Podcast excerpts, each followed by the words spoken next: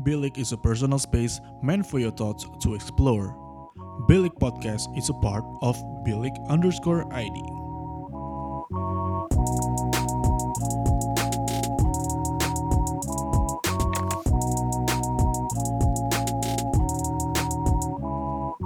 Bilik, your thoughts matter. Bilik Rehat balik lagi mengudara bareng sama gua. Walaupun baru berapa minggu ya, tapi rasanya udah lama banget gua nggak ngobrol dan menuangkan pikiran gua di Bilik Rehat ini. Hal yang bakal gue bahas kali ini sebenarnya sempat mengganggu pikiran gue selama beberapa saat. Ditambah dengan cerita-cerita temen gue yang juga ngalamin hal ini. Makin-makin dah gue mikirnya. Sebenarnya topik ini cukup sensitif dan sering banget diangkat sih. Jadi kalau misalnya ada salah-salah kata, gue minta maaf duluan nih. Dan yang akan gue bahas di sini adalah pandangan gue pribadi. Pacaran beda agama. Hmm, kayaknya di era kita zaman sekarang ini, hal ini udah sering banget terjadi gak sih? Gue sendiri pernah ngalamin.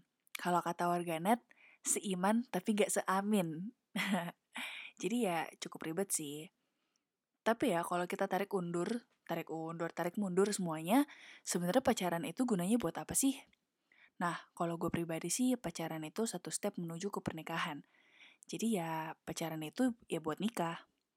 Lalu bagaimana kalau beda agama? Ya kalau mau dipaksain sih sebenarnya boleh-boleh aja. Tapi pasti bakal banyak banget hal yang harus dipikirin atau dipertimbangin. Contoh gampang deh, keluarga oke okay nggak? Ntar nikah pemberkatannya di mana? Terus kalau punya anak, anaknya ikut yang mana?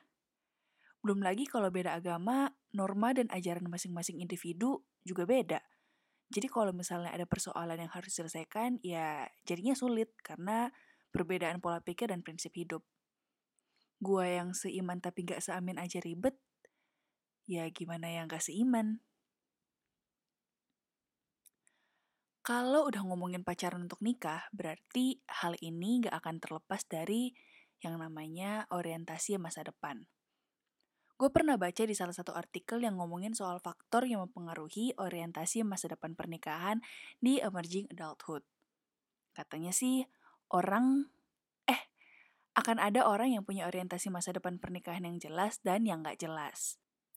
Nah, yang jelas itu ketika individu menunjukkan minat yang kuat serta menentukan tujuan dari hubungan yang dijalani. Kalau dalam kasus pacaran beda agama ini, yang punya orientasi masa depan pernikahan yang jelas akan menentukan strategi dan rencana hubungan pacaran untuk mengarah ke pernikahan. Lalu, mengevaluasi dengan akurat terkait dengan realisasi tujuan menikah beda agamanya itu. Berarti, ya udah dipikirin matang-matang lah gitu istilahnya. Sebaliknya, kalau yang gak jelas, ya nggak ada perencanaan dan evaluasi untuk menuju ke tujuan pernikahan itu. Tapi ya semuanya balik lagi ke masing-masing pasangan sih.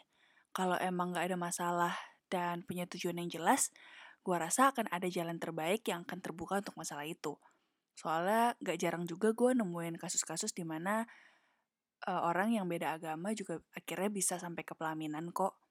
Tapi kalau gue pribadi nih ditanya, gue akan milih untuk mencari yang seiman, seamin, serta sepadan sama gue. Kalau kalian gimana? Ada yang punya pengalaman pacaran beda agama? Bilik is a personal space meant for your thoughts to explore. Bilik Podcast is a part of Bilik underscore ID.